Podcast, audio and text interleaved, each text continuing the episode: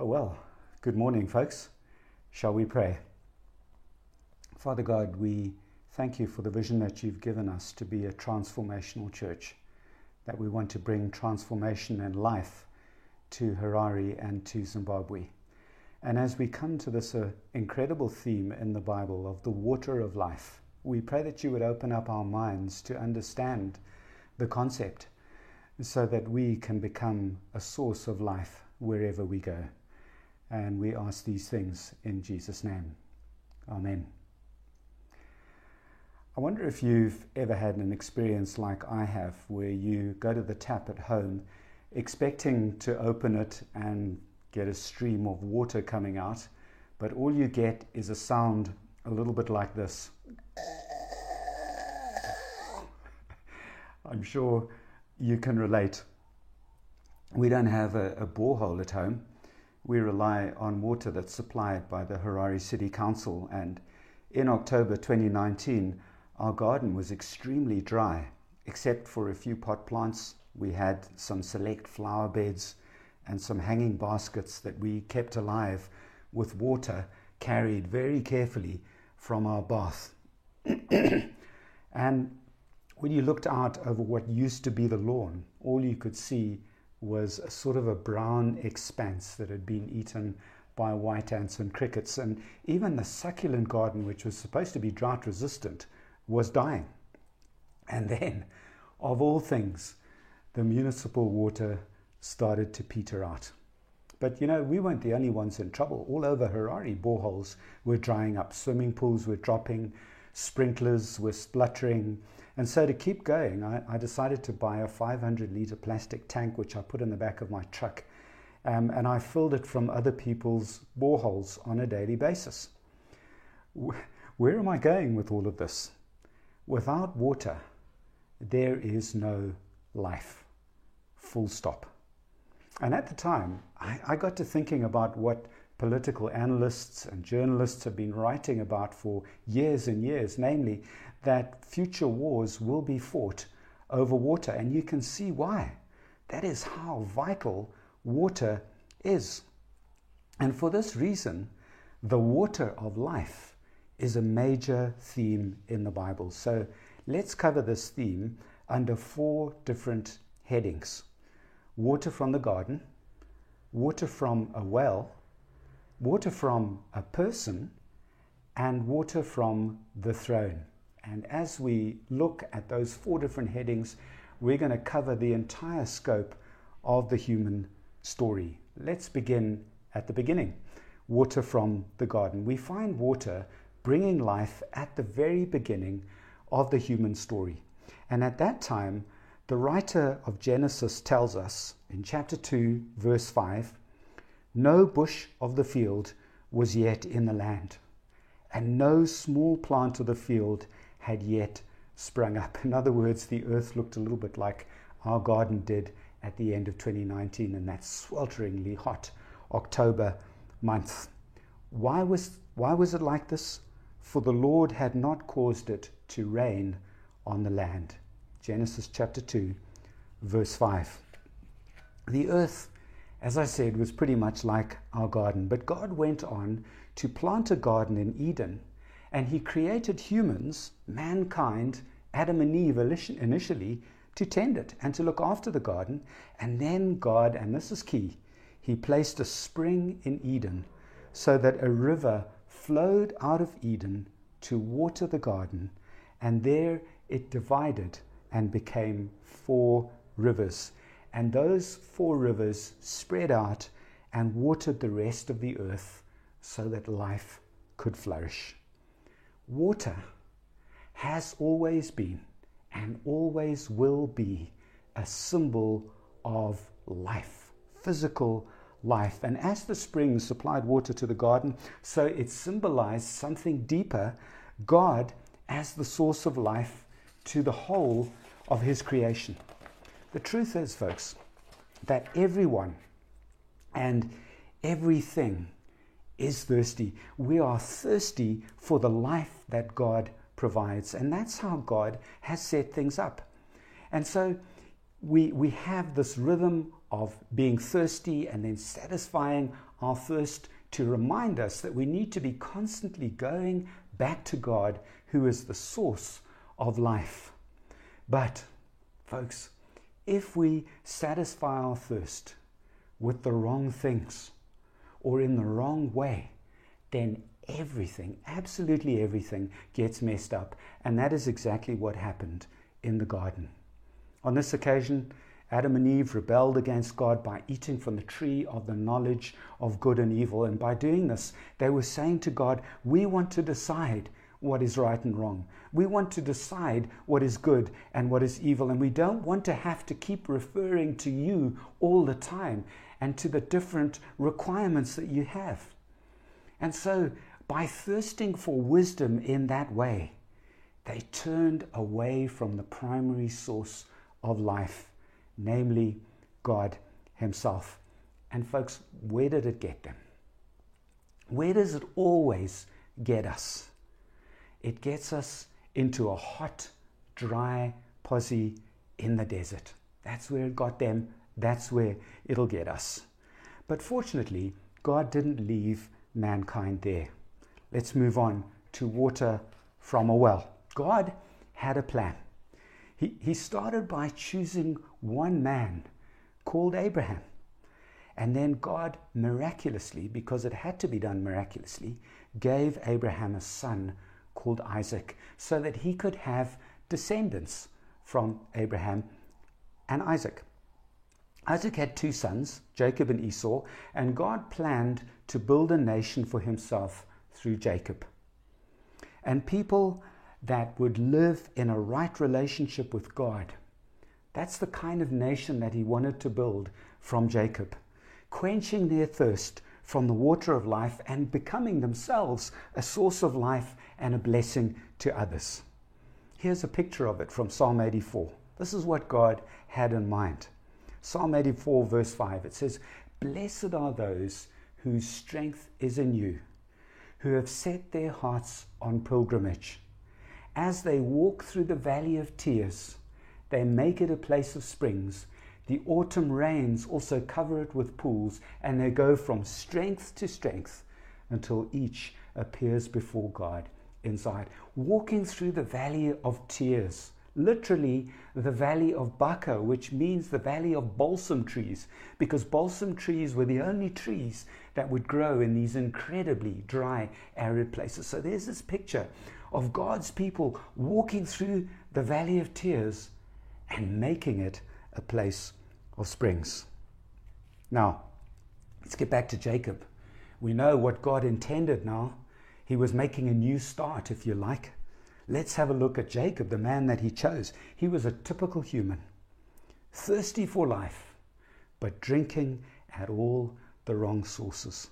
In his case, the springs of deception and of manipulation. You know, he even deceived his own family.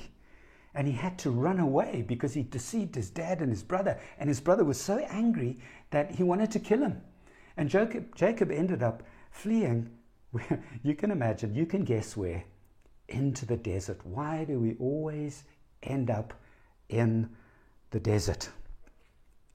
But one day, Jacob came to a well in the desert where he met a woman. Doesn't that sound familiar? We had a man and a woman at a well in the Garden of Eden, Eden, I beg your pardon, spring of living water. Now we have another picture of a man and a woman at a well. Two humans through whom God was planning to make a new start, and a new people for himself. And so, sure enough, Jacob and Rachel, they start to have children.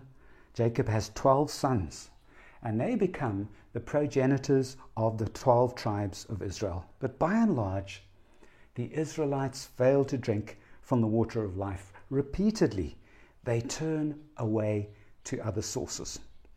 And so God sends them prophet after prophet to call them back to his ways because that was what was good for them. Come back to God. He's the primary source of life. You were created to find your source of life in Him. Don't go running off after other idols or power or sex or whatever it might be. No, come back to God. And this is how the prophet Jeremiah put it Has a nation changed its gods, even though there are no gods? But my people have changed their glory for that which does not profit. Be appalled, O heavens, at this. Be shocked, be utterly desolate, declares the Lord, for my people have committed two evils. What were the two evils? They have forsaken me, the fountain of living waters. So they turned away from God as their primary source of life. And then the second evil that they committed and hewed out cisterns for themselves, broken cisterns that can hold no water. Folks, we do it over and over again, just as the people of Israel did it. Instead of turning to the fountain of living water where there is fresh water bubbling up all the time, we make our own plans. We think, no, no, maybe we can cope with life better by using alcohol, by using drugs, by getting a sense of self worth out of our work or out of our relationships, whatever it might turn to be, we make a plan that doesn't include God, where He isn't the primary source. And so we cut out these cisterns in the rock. But who wants to drink water from a cistern? Because the water from a cistern is stale, it's muddy, it's dirty, things have fallen into there and have died. And you know what? Cisterns always have cracks in them, and the level just keeps going down because they leak. And so every prophet warned Israel say, listen, guys, if this is what you will persist in doing, if you don't return to God in his ways, this is what's going to happen. And the direst of these warnings was that Israel would be taken into exile. And that's exactly what happened in the end. They were, in a sense, some of the prophets used this, this, this language, vomited out of the land that God had promised for them, this place where they were going to enjoy Him as the wellspring of life. Now they're in a place of exile. But the story doesn't end there. Let's think about water from a person. The prophet Ezekiel had, had a vision of what the exiled people of Israel looked like. Um, a symbolic vision. He said he, he, he saw this, this desert, and then he saw a valley, a dry, dry valley. And in the bottom of the valley, there were bones, bones without a single bit of flesh on them, totally picked clean and dried and whitened by the desert sun. But God caused those bones to live. How did He do it? He did it by putting His Spirit in them. This is what He said through Ezekiel 37, verse 14. And I will put my Spirit within you, referring to the people of Israel, and you shall live, and I will place you in your own land. They were taken out of their land at that time. You shall know that I am the Lord. I have spoken, and I will do it, declares the Lord. A beautiful picture. But how would this happen? And this is when we're reminded that God's time is not the same as our time. Fast forward 600 years. 600 years to another well. And this well is described as Jacob's well. Doesn't that sound familiar? And who do we find at the well? We find a man and a woman. Gee, this is for the third time, is it? It's a hot day. Let me just give you the backstory here. And by about midday, Jesus was tired and he's thirsty, and he sits down at the well.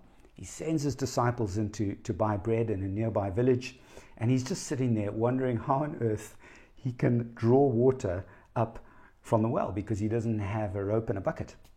And then a Samaritan woman arrives, and, and she's collecting water at that time of the day when nobody else is about because she's a social outcast. And Jesus asks her for a drink. Let's take up the story in John chapter 4, verse 9. A Samaritan woman said to him, How is it that you, a Jew, ask for a drink from me, a woman of Samaria? For Jews have no dealings with Samaritans, and also men and women didn't relate to one another in a public place like that. Jesus answered her, If you knew the gift of God, and who it is that is saying to you, Give me a drink, you would have asked him, and he would have given you living water. She doesn't get it. She's thinking on a physical level. He's using the physical to point to something deeper. The woman said to him, Sir, you have nothing to draw water with, and the well is deep. Where do you get that living water? Are you greater than our father Jacob? He gave us the well, and he drank from it, and as did his sons and his livestock. Jesus said to her, Everyone who drinks of this water will be thirsty again. But whoever drinks of the water that I will give him will never be thirsty again.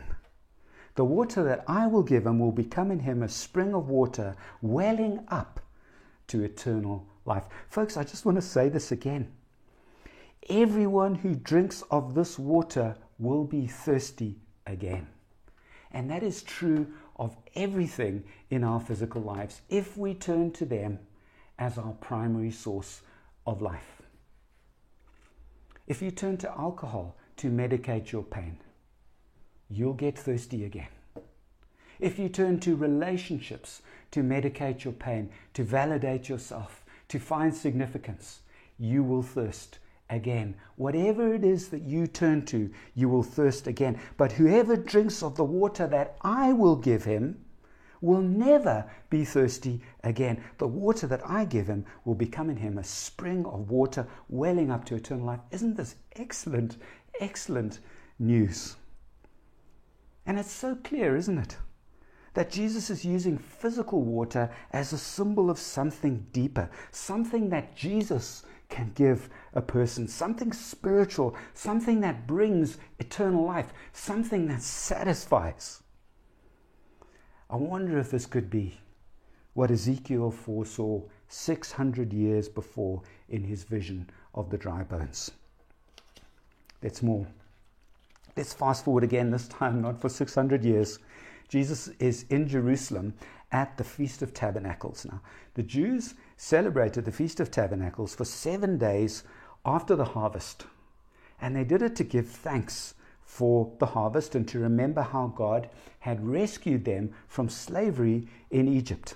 And so, during the Feast of the Tabernacles, the Jews lived in tabernacles, these little huts made from branches, so that they could remember what it was like to leave slavery and to live in the desert, that dry place, before entering the land that God had promised them, where they would receive life giving water. And so, on each day of the feast, there was a water ceremony, literally. The priests would gather together a big, massive crowd, and they would go out of the city and they would fill a golden jug of water from a spring that supplied water to Jerusalem. And then everyone would form up in a big procession and they take the jug through what was called the water gate and up to the altar in the temple. And having arrived, the priest would pour the water onto the altar and the crowd would be singing these beautiful words, a prophecy from Isaiah, a direct prophecy. Isaiah 12, verse 3. They would sing, With joy you will draw water from the wells of salvation. And so that, that water ceremony had a, had a very special meaning for the Jews because it reminded them of how God had both saved them from slavery and continued to give them life in the desert by supplying them with water. And on two occasions, God actually supplied water from solid rock in Numbers uh, chapter 20, verse 8 and 10. And then they'd also thank God for the rain that He'd sent in the previous year, and they placed their hope in God for the future, trusting that He would continue to give them life. And then, this is so significant. Jesus chose this moment on the last day of the feast. That water ceremony was carried out seven times. And it was on that day that Jesus cried out in John chapter 4, verse 37. He said, If anyone thirsts, let him come to me and drink. Whoever believes in me, as the scripture has said, out of his heart will flow rivers of living water. Now, this he said about the Spirit, whom those who believed in him were to receive, for as yet the Spirit had not been given, because Jesus was not yet glorified. See what Jesus says here? He says, If anyone thirsts, let him come to me and drink. Are you thirsty today? Jesus is saying, Man, I'm like a spring. Come and drink from me. And it's a bit of a strange image, isn't it? But John emphasizes it by noting something about Jesus' crucifixion that none of the other gospel writers did. When Jesus was being crucified and the soldiers came to Jesus and saw that he was already dead, they did not break his legs.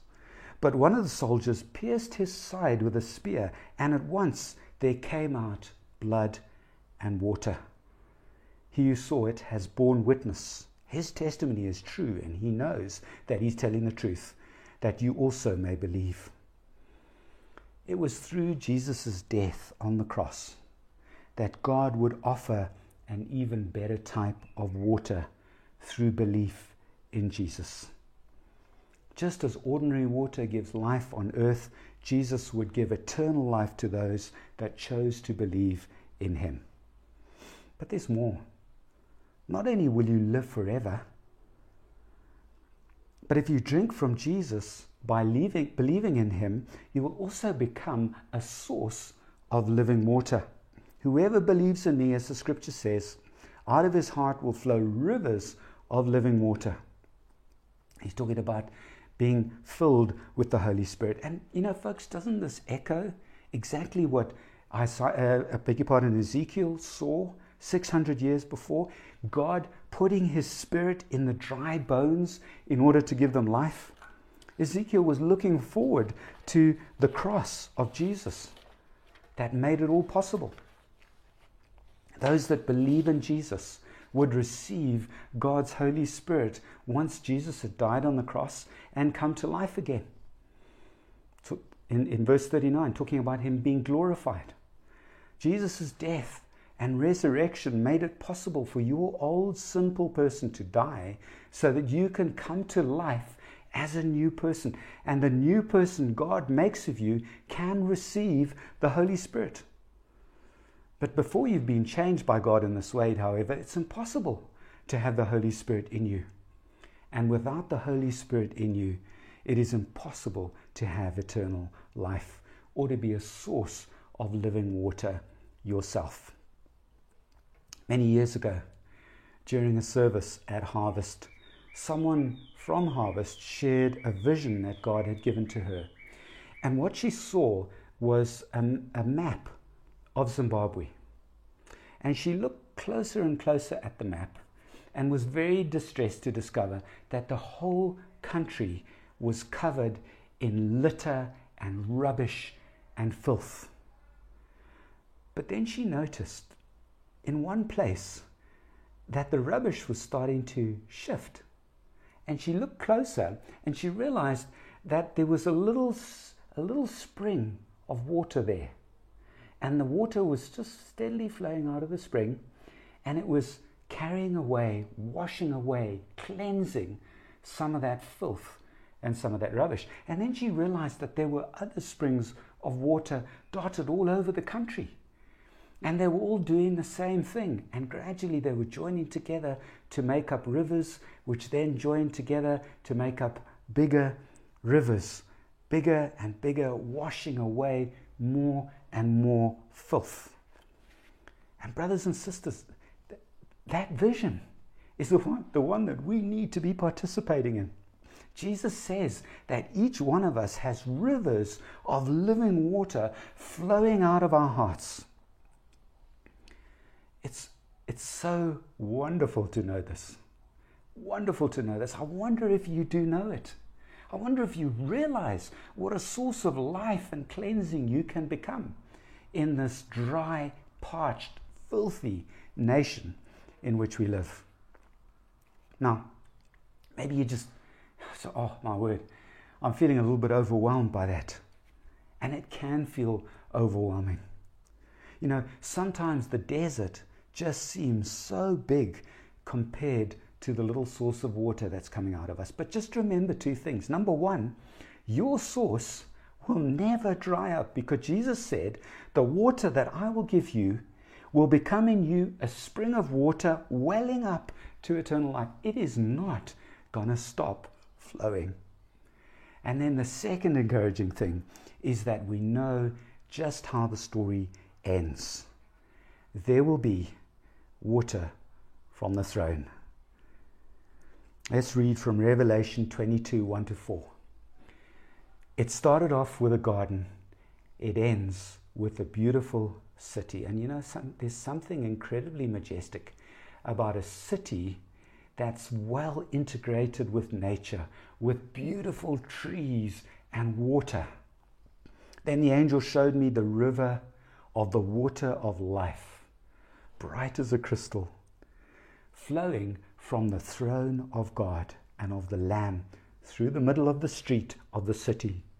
And also on either side of the river, the tree of life with its 12 kinds of fruit, yielding its fruit each month. The leaves of the tree were for the healing of the nations. No longer will there be anything accursed, but the throne of God and of the Lamb will be in it, and his servants will worship him. They will see his face, and his name will be on their foreheads, and night will be no more.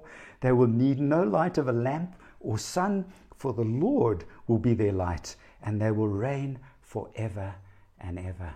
There is going to be a renewed creation. We're going to be living with God in a renewed heaven and a renewed earth.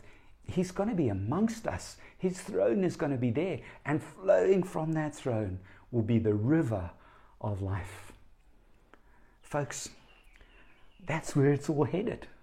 And, and you, you can tell that it's headed there because you're already next to the river of life. You already have those rivers of living water flowing out of you. And so, just in conclusion today, fairly recently we talked about our church vision and how we want to be a transformational church. Folks, we can be a transformational church because we have rivers of living water flowing out of us because of the Holy Spirit that God has put into us. And we can bring transformation. I mean, think of how water transforms the desert. Think of how transformational water is. Think of how it brings life. Think of how it changes things. This is why we can't lose, folks, in desiring and hoping to be a transformational church. And there's just two things I'd like to say in closing. First of all, maybe you're somebody who's just been drinking at the wrong well. Maybe you've been trying to cope with life by digging out your own cistern and it's got muddy, smelly water in it and it doesn't even hold water terribly well. It could be anything. It could be pornography, it could be alcohol, it could be workaholism, building your own empire so that you can get a source of life from that. It could be money, it could be many different things.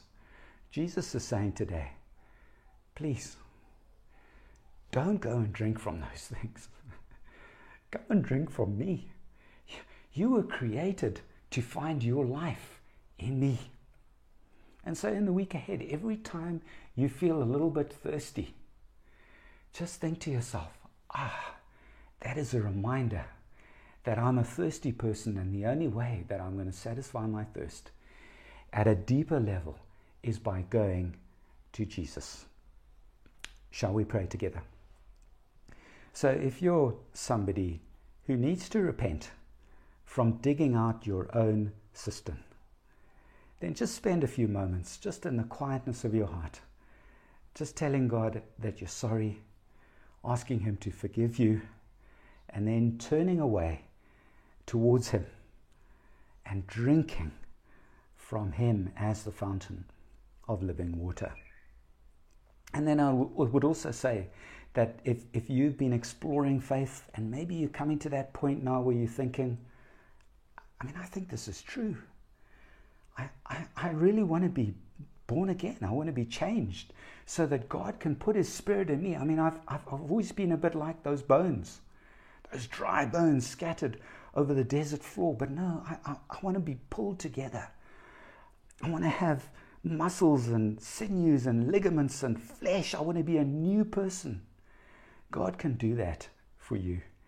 If you will ask Him to forgive you for your sins and turn away from living a life without reference to Him, without paying Him any attention, and to live a life where you say, Lord Jesus, I want to, I just want to follow you.